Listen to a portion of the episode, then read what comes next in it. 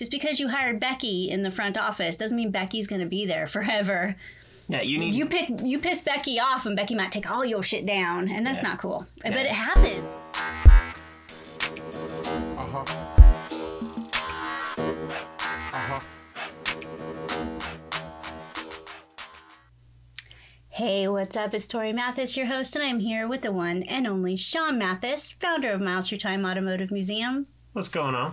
So if you didn't know, we run a website called Automotive Museum Guide, and uh, we actually started that after we started Miles Through Time. Yeah, it was uh, one of those things that I, I, I we both like to do research, and I did a ton of research trying to figure out how to start this this car museum thing, because again, I had no idea what I was doing, so. You know, a little bit of Google search and searching through Facebook were the, the two places that I really like tried to find other car museums to try to figure out what it is that they're doing so that I could figure out what it is that I need to do. And we wound up, I mean, I wound up researching so much stuff that I wound up compiling a lot of data on all these different museums. And so I turned to Tori, and I'm like, there, there's all these museums, like, what can we do with this? And uh, the, the skills Tori has, we wound up creating this this guide. It's automotive museum guide dot com that, that lists every single automotive museum in North America.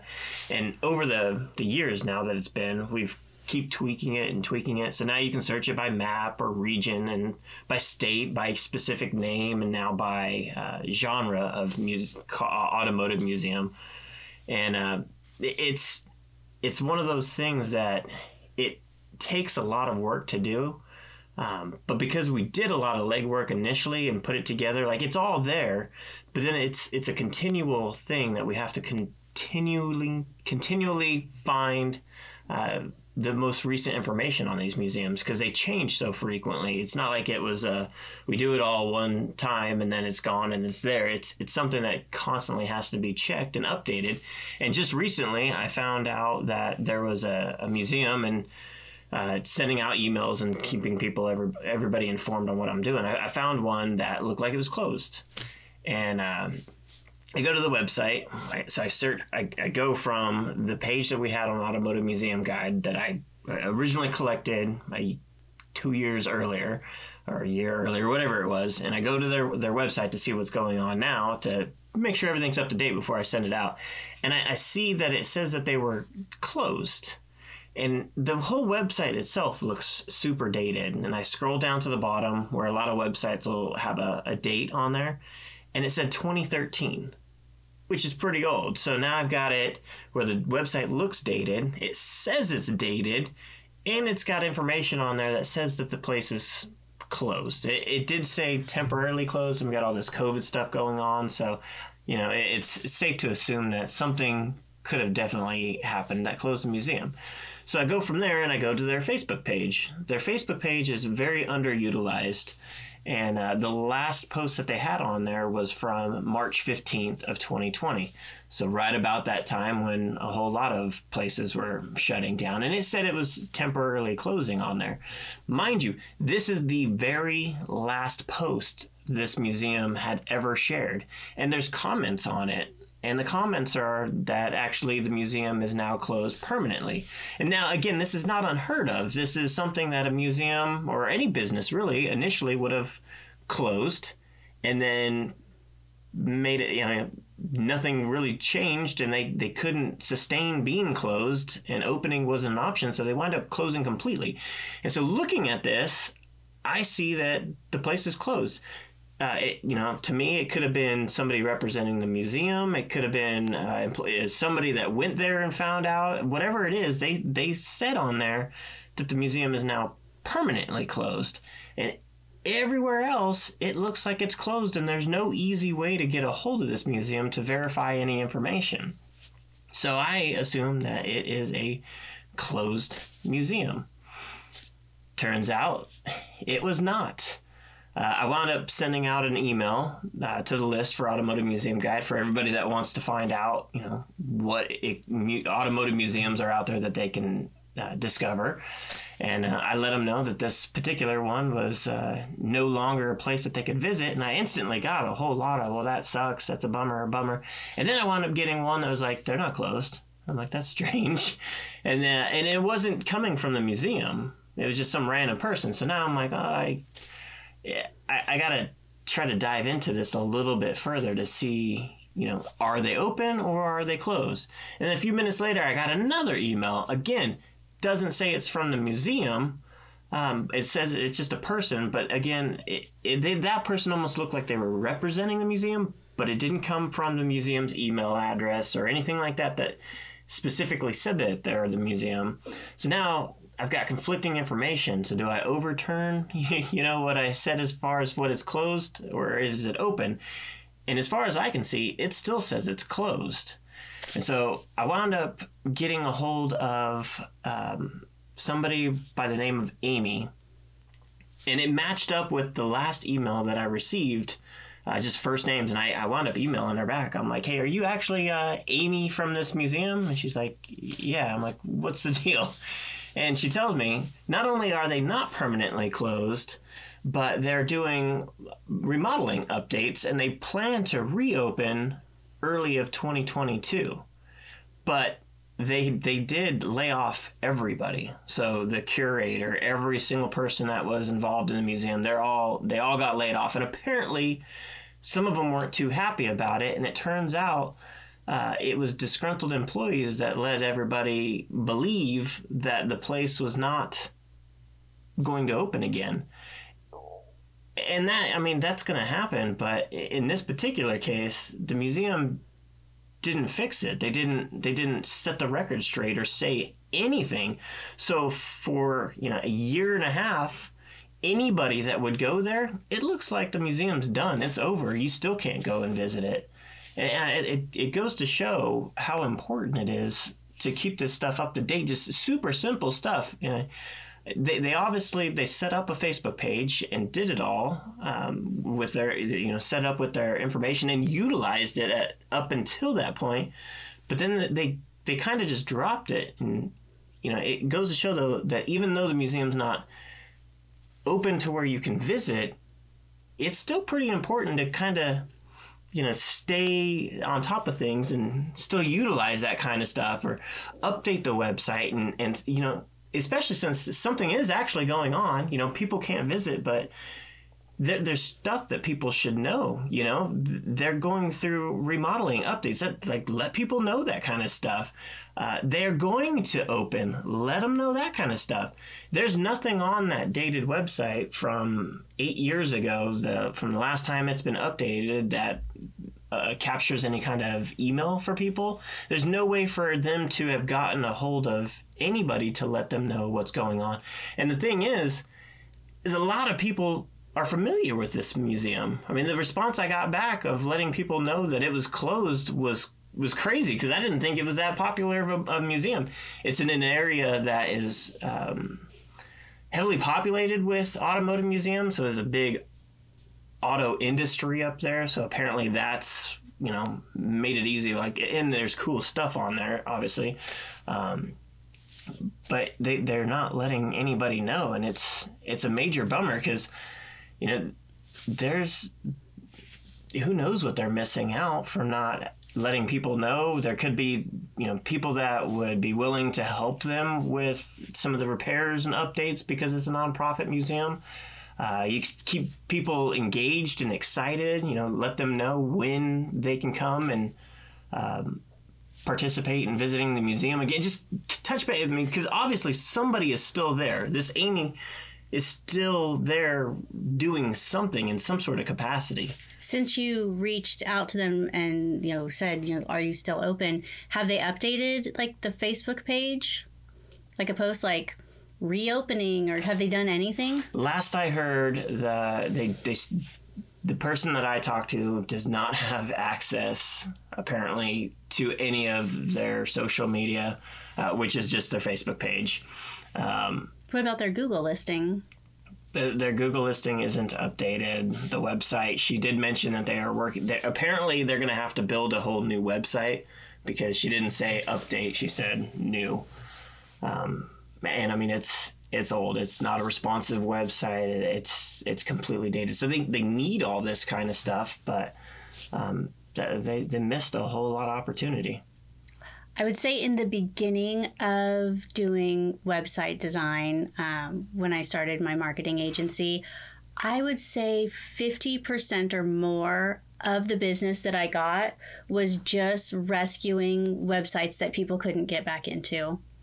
And I, I'm a master of recreating stuff. Like, I can recreate anything. So I would, you know, recreate what they had, and then we would make the adjustments to it to make it newer and more modern and more updated. And then we would have to figure out, you know, how to do that swap out.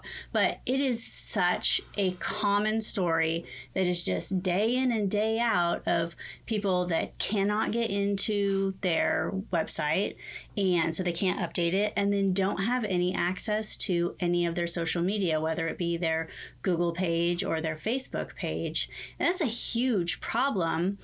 And it's such an easy fix. You know, because we do marketing for a lot of clients, we're on a whole bunch of people's um, Facebook page as an admin, and an admin inside of their um, their Google account. So we have access as an admin to their business Google account. And so I'm not sure if people don't understand that you can do that.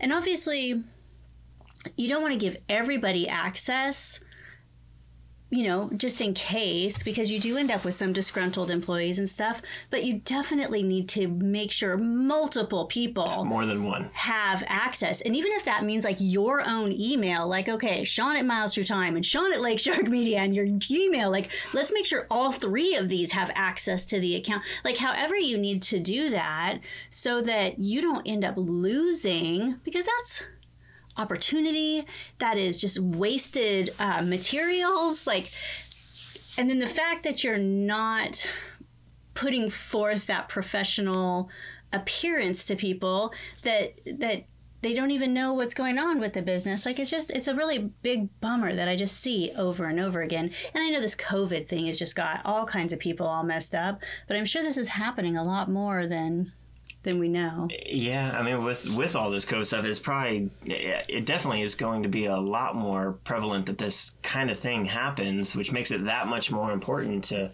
ensure there are backup emails to be able to get into your various accounts. Because I can almost guarantee you this museum's going to have to start their Facebook page over again. It's not like it's a, you know, they're not losing one hundred thousand followers or anything, but it's still, you don't want to have to start over again. Well, what I think is almost worse than starting over is that then you end up with a duplicate. Yeah, because you, you can't, can't get rid of it. it. You can't, like, there's... yeah, there, there's, there's more to it than just, oh, I can't do it. Because, and same with websites. Uh, we've had a client that they had their website essentially taken hostage from them. And there was no, there's nothing we could do because they, they technically didn't own that domain. And, and so the person that had it, they actually went and bought the domain for like multiple yeah, they years. They kept renewing it. So that they couldn't use it. Yeah. yeah. And the thing is, is there's, it's just, there's just garbage on it. It's not like they were using it for what they needed it for. They just didn't want to give it back, which is shitty in its own sense. But uh, the the real bummer here is that you can't do anything about that other than creating a completely new website on a completely new domain, and then all you can do is bury the other one. Yeah, I hope you bump the other one out. And the same thing with the Facebook page. Like, if people search for that business, like, you don't really know which page is going to come up. And there's not really a lot of ways to, like, if you contact Facebook, like, I have my own rep at Facebook, and even they, like, there's nothing you can do about that. If you get completely locked out of a of an account, you done. Yeah, that's brutal. And the thing is, is, you know, if, especially like in a museum or, or a business like that, where people might be going in there and taking pictures and sharing them on social media and tagging the museum, they might think they're tagging the right one, but the way it works on your phone, like, you, you don't really know. I mean, if there's, they're, they're just going to pick the one that pops up. And, and a lot of times, I don't think Facebook is that smart to be like, well, this this one is inactive for two years. Uh, this one's new. They're, they're, it's just going to populate whatever it is. So chances are it, it has a opportunity to not be to the right page. In that case, you might not see it, and then anybody else clicks it. It's taking them to a, an outdated page, which then may not have the correct website address on it. And I mean, it's a whole vicious cycle. And but this is the world that we live in, so it's important to keep all this kind of stuff straightened out. Yeah, and definitely having somebody else have access to it, or more than just one person. You know, don't just because you hired Becky in the front office doesn't mean Becky's going to be there forever.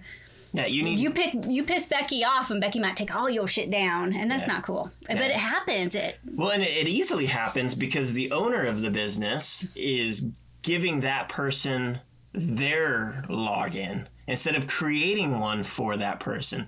So now you've just given them your login, and if they, they change their email, you know, they, they, they can make it so that you will never get that again if they don't want you to. Well, and that's the nice thing about how a lot of these these different profiles online are set up, is that it's it's set up so you don't have to give your login. You actually just give another email mm-hmm. access. So when I go into a client's Google, it's actually through my Google account, and I just have access to their account. I don't log in as them. They have their own login, and then we each have our own login. So Sean can access it, I can access it without denying any access to anybody else. And and so that's, you're able to do that on Google, you're able to do that on Facebook, on pretty much any of these um, online profile type on places. On your website? Yeah, on your website too. You can have multiple logins. It's not just like one master admin, you know, one key to the castle that if you lose or someone steals, you're never getting in the castle again. Which then you you can see who's doing what as well, you know. So if you've got an employee and there's questionable things getting posted or something, you're going to easily be able to tell who did that and take care of it. Where if they have your your login, it looks like you did it, you know. And there's and especially if multiple people have it, you're you're kind of stuck with that. So I mean, you you need it on your your website. Your Google business page and your social media profiles all need to have your own login, and then have somebody else have their login as well, whether it's your number two, uh, various employees that like to be on social media or whatever, however it can benefit your business, and have a backup email in case something happens to your email. You're still able to log in and, and get everything that you need to. I think you brought up a really good other point too with this, is that by leaving the communication open with your customers, with your patrons, even if you're closed for a while or something happens, especially with all this COVID stuff, your hours change, it's so easy just to let people know. And what we've found is that if you let people know what's going on, people want to help. People want to reach out. Obviously, people wanted to help this museum because people were really quick to, you know, contact Sean and say, no, no, no, like they're not closed. Um, and so if they were just a little bit better with their communication on these things, and Google makes it really easy to do like temporary um, announcements and things like that, just to let people know like what's going on. And that way they'll be ready to support you again, or if you do need help right now, that people will reach out. Right. It's kind of a community, especially in the automotive museum world. Um, it is kind of a community, and everybody seems to be looking out for each other. Um, yeah. Well, there's a lot of history. There's a lot of money. There, there's a lot of really cool things there that it, it's a major hit when one of these places close. And, and it happens, unfortunately, often, uh, COVID or no COVID, it just yes. it happens. The main plan when we started this was to do a printed version, and it took a long time. We had somebody uh, help us out, like getting all of the information so that we had all the phone numbers and the addresses, and not just the name of them, but like their website, like all the information for every single um, museum. And like we're still, like like last week, you still found like two more, like more are just like coming in. But that was like the whole point, is that there wasn't a way to be able to find them really easily. So the plan was to print out, because I love print. I love doing magazines. I love that kind of like periodical feel. But it changes so often that how do you print something like that when, you know, in a year, there's that kind of give and take for things going and, and museums coming. And I got an email yesterday letting me know that another museum, it, it, it did close. And it, the whole thing is getting auctioned off in two weeks. So probably better that, you know, at least for now, we, we keep it online. And still now it's hard to keep up with because things change so often. Mm-hmm. But keeping your stuff um, updated really helps your, your business uh, recover from any of these kind of things, and uh, helps your community, you know, stand behind you and support you. Don't leave it up to assumptions. Like, let them know what they need to know. Otherwise, they're going to start assuming things. And if those things are incorrect or detrimental to your business, that's a bad thing. So let them know what you want them to know, uh, and keep them engaged and excited for whatever's to come.